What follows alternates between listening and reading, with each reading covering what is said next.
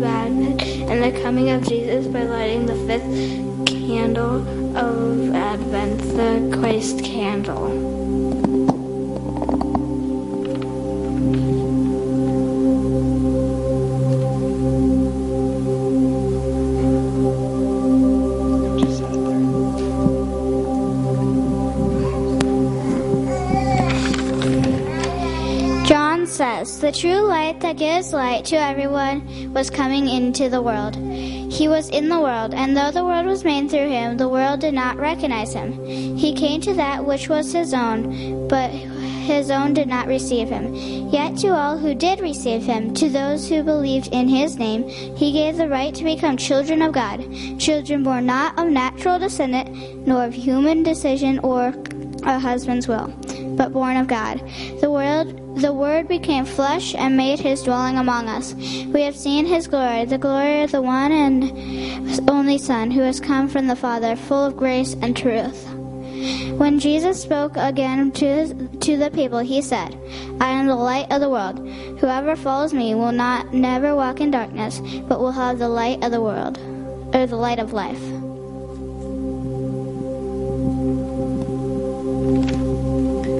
These verses remind us that Christ came to earth to be the light of the world. As we look at these candles, we remember that through Jesus, we will never walk in darkness because, as children of God, we have the light of life. Let's pray.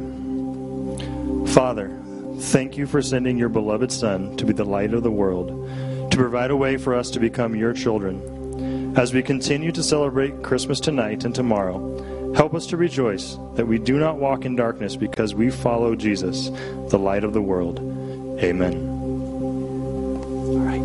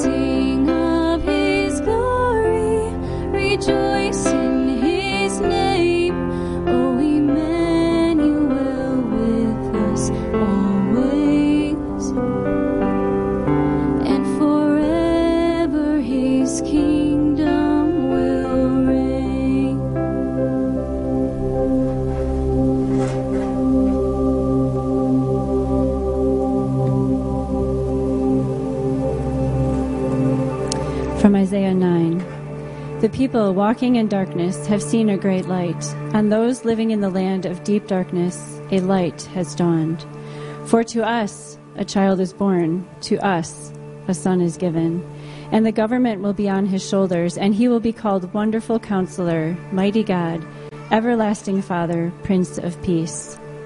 And from Luke 2 And there were shepherds living out in the fields nearby, keeping watch over their flocks at night. An angel of the Lord appeared to them, and the glory of the Lord shone around them, and they were terrified. But the angel said to them, Do not be afraid. I bring you good news that will cause great joy for all the people. Today, in the town of David, a Savior has been born to you. He is the Messiah, the Lord. The shepherds sat in darkness, and angels came to them in glorious light.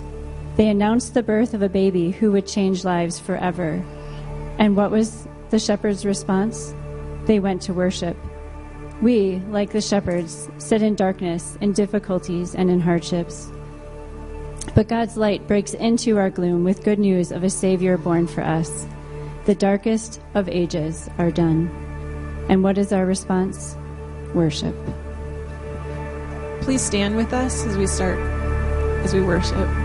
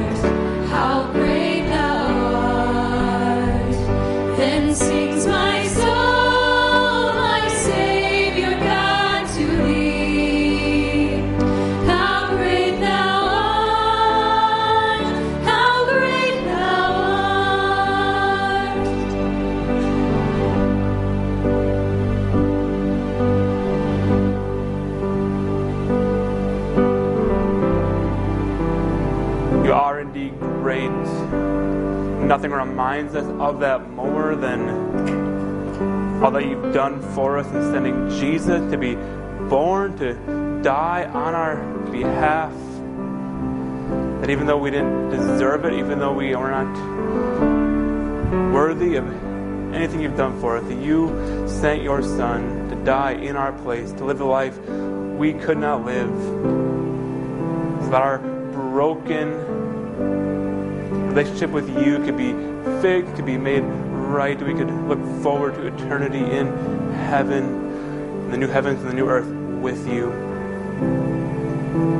Father, as we come together tonight, as we worship you, as we praise you, we know there are some here who the Christmas season brings up pain, brings up suffering, brings up hurt. We pray tonight that you would be with them that your presence would feel real, that they would feel comfort in this place, knowing that you are with them in the midst of trials, in the midst of hurt, in the midst of pain. That Christmas is the proof that you do not leave us in our pain and suffering, that you come to us in the midst of our hurt. That we celebrate all that you've done for us tonight. In Jesus' name. Amen.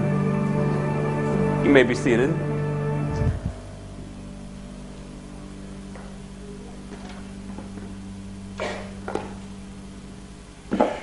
Right, so some of you know, my wife Vanessa and I are expecting our, our fourth child in a couple of weeks here. And we're we're of course excited for that. Right? But like, excited as we are, I've been thinking recently about how like my, antici- my anticipation of this coming baby right, is a little bit different than the anticipation I felt before our first child was born. Like, not necessarily better or worse, but just different. Because, like, this baby will kind of change our lives. Like, there'll be changes. Right? But, like, going from three kids to four kids is not nearly as dramatic as going from zero kids to one kid. Like, like going from zero kids to one kid, like fundamentally changed a part of my identity. Right? I went from not a father to a father in an instant. And like before our oldest child was born, like I didn't really know for sure how I would react to becoming a father. Like, I didn't know for sure what to expect. Like I had been waiting and anticipating becoming a father for a long time. And I had like high hopes, high expectations of what I thought it would be like. But in the back of my mind, like there's always this like nagging doubt, like like maybe it wouldn't be as great as I thought, as great as I expected. Like, like maybe I just find parenthood like burdensome. Like, like maybe kids would just be a pain. Maybe I'd find like crying and interrupted sleep to be more than I could take. Like maybe I'd reached the end of all this waiting to become a father, only to find that I was disappointed. Like before our first child was born, it could have gone either way. Being a father could have lived up to all the anticipation and expectation I had built up in my head, or all my high expectations, my high hopes, could have merely set me up for disappointment, or that the experience of fatherhood fell short of what I was expecting. That can happen a lot in life as we anticipate and expect things. Like, think that we have high hope for, high expectations of. Oftentimes, those high hopes only set us up for disappointment when the thing we expected and anticipated wasn't as great as we had hoped. But every once in a while, we can have this incredible experience where even though we have high, high, high hopes for something, the thing we've been waiting for turned out to be even better than we ever expected it to be. And thankfully, that, that's what happened for me with parenthood. Like, as much as I thought I would enjoy being a dad, the moment I, our first child was born, like, I knew my hopes and my expectations were too small.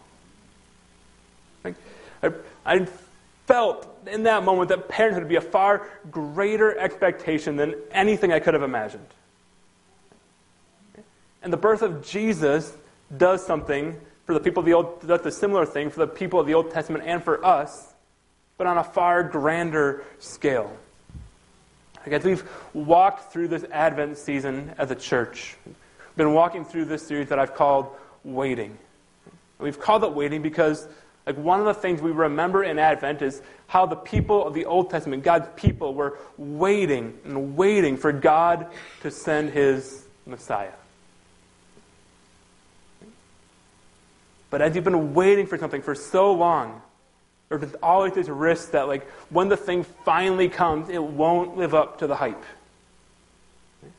And so, like, as we kind of remember now this coming of this long promised Messiah, the question God's people faced in the Old Testament is like, now that he's finally here, will he live up to the hype? Will he be worth it? Was the wait worth waiting for? Is this Messiah enough? And we see the answer to that question right from the very beginning of Jesus' story, right? right from the story of his birth. What we see is that this Savior, like this Messiah, is even greater than anything God people expected. Or the common expectation for the Messiah in those days that, that the Messiah would be one who would come from the line of David, from David's family, and he would be a, a military conqueror. And that he would lead the people of Israel back to independence from foreign powers. That he'd kick out the Romans and lead them back to independence, and he would reign as a king over Israel. And he would reestablish David's family as the king that would rule over Israel forever. One of the promises that God made in the Old Testament about this Messiah that David's kingdom and his throne would reign forever through this Messiah. And so they expected that this, this coming Messiah would be the one who would reestablish David's kingdom, would reestablish David's throne. Right? So the expectation in the Old Testament was that the Messiah would be one who was like King David, only greater which is already a, a pretty huge expectation. Right? To be like King David but greater is a monumental task. What we see in Matthew 1, verses 18 through 25, is that this Messiah who comes, this Jesus, he greatly, greatly, greatly exceeds any of those expectations. So here's what I want to do, just very briefly this evening. I want to read Matthew 1, verses 18 to 25 with you. Then I want to quick look at four indications, four signs in the birth story that show us that this Jesus is going to be a greater Messiah than anyone expected. That's my hope. Let's read these. You can follow along on the screen. The verse will be up there. Starting in Matthew chapter 1, verse 18, we read this. This is how the birth of Jesus, the Messiah, came about. Right? So right off the bat, Matthew tells us like this Jesus is the Messiah. Right? He's not trying to write some novel with some big twist ending where you find out at the end that Jesus is the Messiah. He tells us right off the bat, this Jesus is the Messiah. Right? This is how the birth of Jesus came about. His mother Mary was pledged to be married to Joseph, but before they came together, she was found to be pregnant through the Holy Spirit.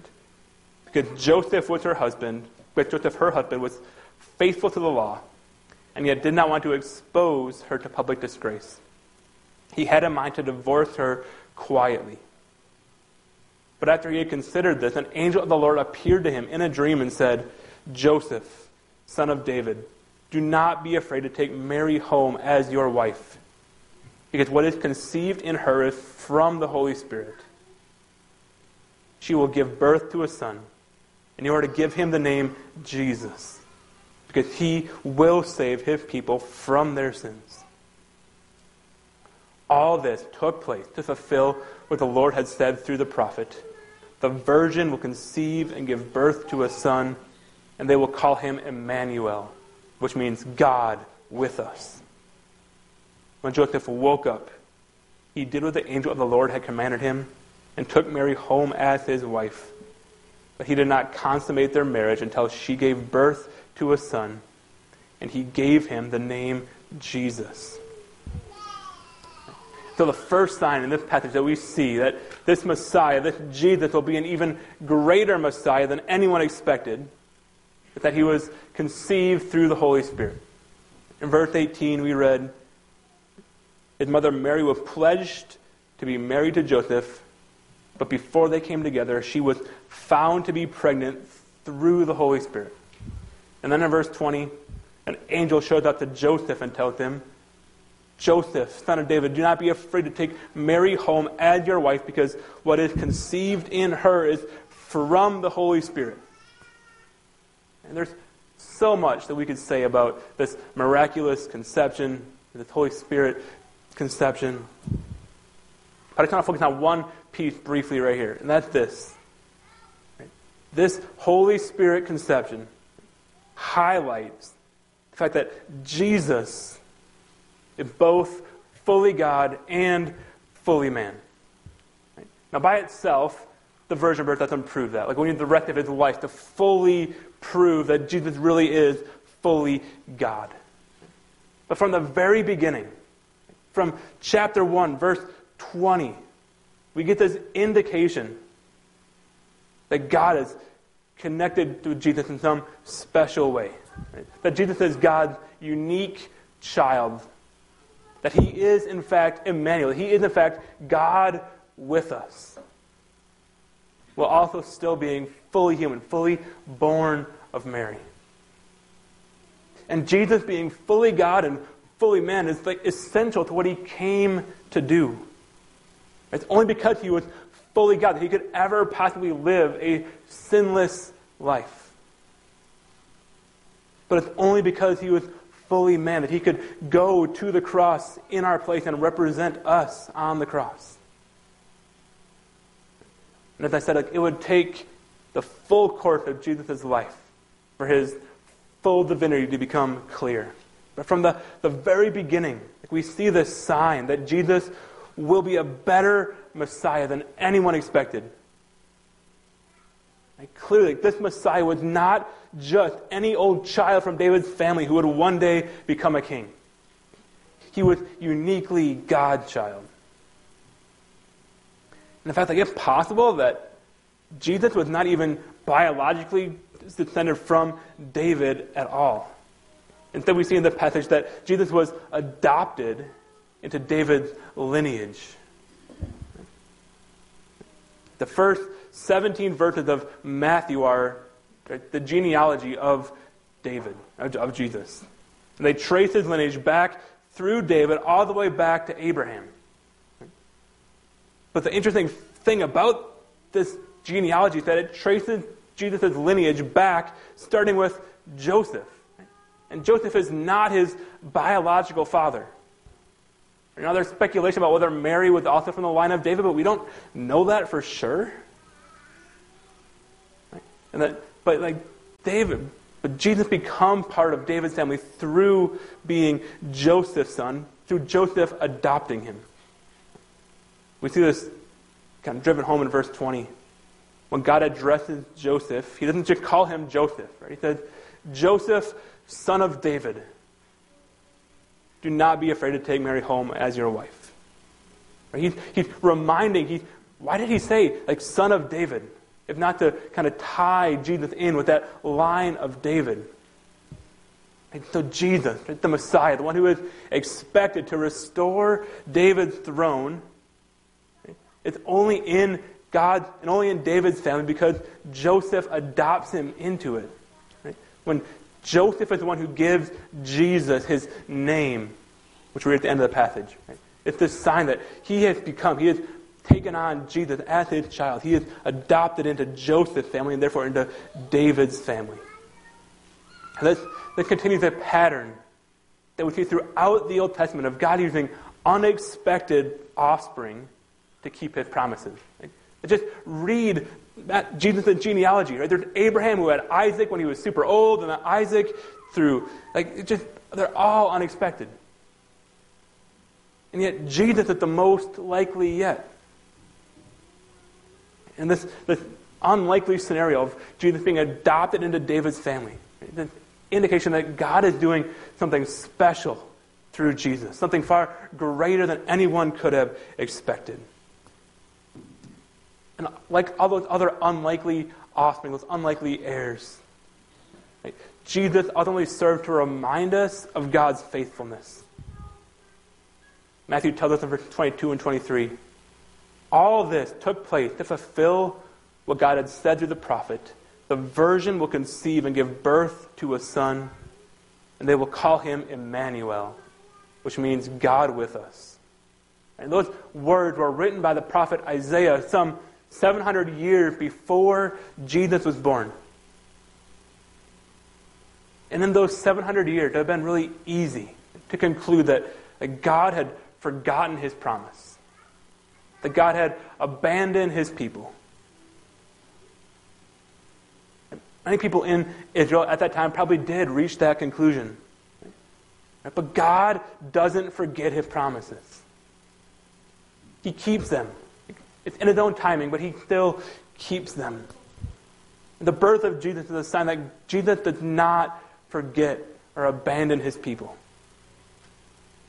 If you're, you're here, maybe you find yourself feeling like God has forgotten you, God has abandoned you. I just encourage you as you remember and reflect on all that Christmas is, to let the long promised birth of Jesus remind you that God is not a God who forgets his promises, that God has not forgotten you, that God has not abandoned you, that he will keep his promises to you. Right, so through all this, we see that Jesus is a, a better Messiah than anyone expected because he is conceived through the Holy Spirit. He's adopted into David's family. He's a reminder of God's faithfulness. But all those things are just a prelude to the ultimate reason that Jesus is a better Messiah than anyone expected. The Jews were expecting a Messiah that would save them from foreign rule. But this Jesus is far greater than that. Because he wouldn't just save his people from earthly enemies, he would save his people from their sins. In verse 21, we read, You are to give him the name Jesus, because he will save his people from their sin. We're just saying the lines, like what a beautiful name it is. And the reason that name is beautiful is because it means God saves. That God is going to save his people from their sins. That's why that name is beautiful. It's the greatest enemy of God's people. right? The thing they need saving from was not Rome, was not Assyria, was not Babylon, was not any other earthly enemy. The greatest enemy of God's people was their sin. And the same thing is true of us. The greatest threat, the greatest enemy any of us can face is not anything in this life. It is our sin which separates us from God. And if Jesus, like he would, if he would have been the Messiah that people expected, like he would have defeated the Romans, but that victory would have only mattered in this life. And our eternal problem, our eternal problem of sin, would still not be dealt with. We would still be in our sins. We would still deserve eternal punishment for our sins. And the only way out of that problem was if God became a man, he fulfilled his ancient prophecies, and he saved his people from their sins by sending a greater Messiah than anyone expected. That's what God did in Jesus. That's far greater, greater, greater than anyone expected, or anything we can even imagine. Like my hope for us this Christmas that we never stop being amazed by what an incredible thing God did for us in Jesus. For those of us who have sat in a service like this for however many Christmas Eves, right, it's so easy for that story to feel a little repetitive, feel a little old. But like we not take it for granted? Would we continually marvel that the God of the universe, the God who spoke and the universe came into being, that that God would send his son to be the savior of a world that rejected him. Would that never cease to amaze us? Would it never get old? And this, this Jesus, he would grow up, and as we heard earlier, he would grow up and say, Look, whoever follows me will never walk in darkness, but will have the light of life. To remember that fact, to remember that we have the light of life. In just a minute, we're going to sing a few more songs. We're going to sing those songs by candlelight. In a minute, I'm going to pray for us. And while I'm praying, they're going to start passing out candles to each of you. And then we're going to sing. We're just going to remember all that God did for us in Jesus by sending His Son, His light into the world. Let's pray together.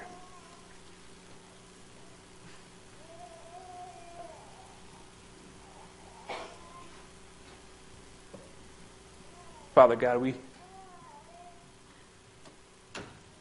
praise you for what you've done for us in Jesus. We can sometimes take it for granted. We can sometimes let the story of Jesus become stale in our heart and our minds. Sometimes our familiarity with the story can hinder us. I pray for each one of us here tonight that the significance of Christmas, the significance of your Son coming to earth, of Jesus giving up the glories of heaven to become a man, become a, a helpless baby born in a manger. God, would we be amazed that you would do that for us?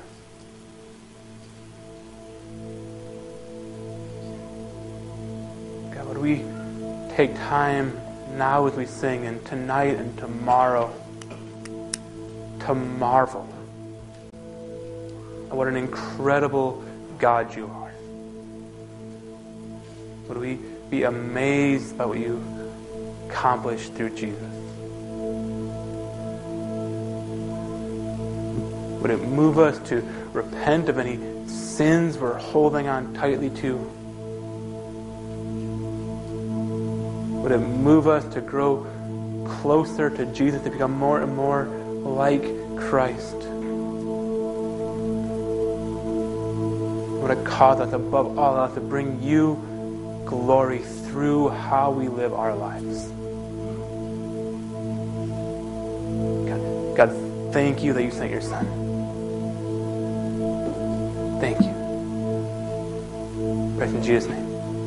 Amen. We invite you to stand as we start a bit of a candlelight service. So stand and light your candles. I'm just going to spend some time with some old fashioned Christmas carols right now. And this was always my favorite part of Christmas Eve service this quiet part of the night with candles lit, a lot of tradition, and really just focusing on what tonight is and what the birth of Christ means. Invite you to sing with us.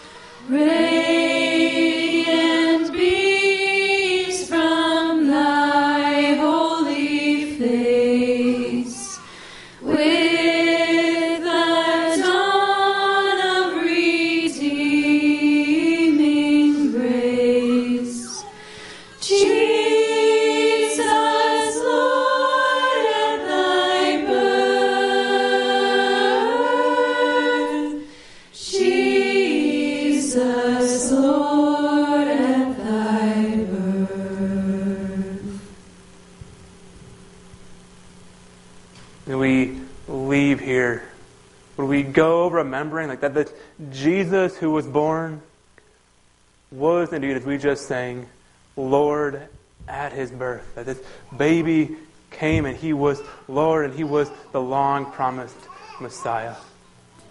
We go remembering him. You are dismissed. Merry Christmas.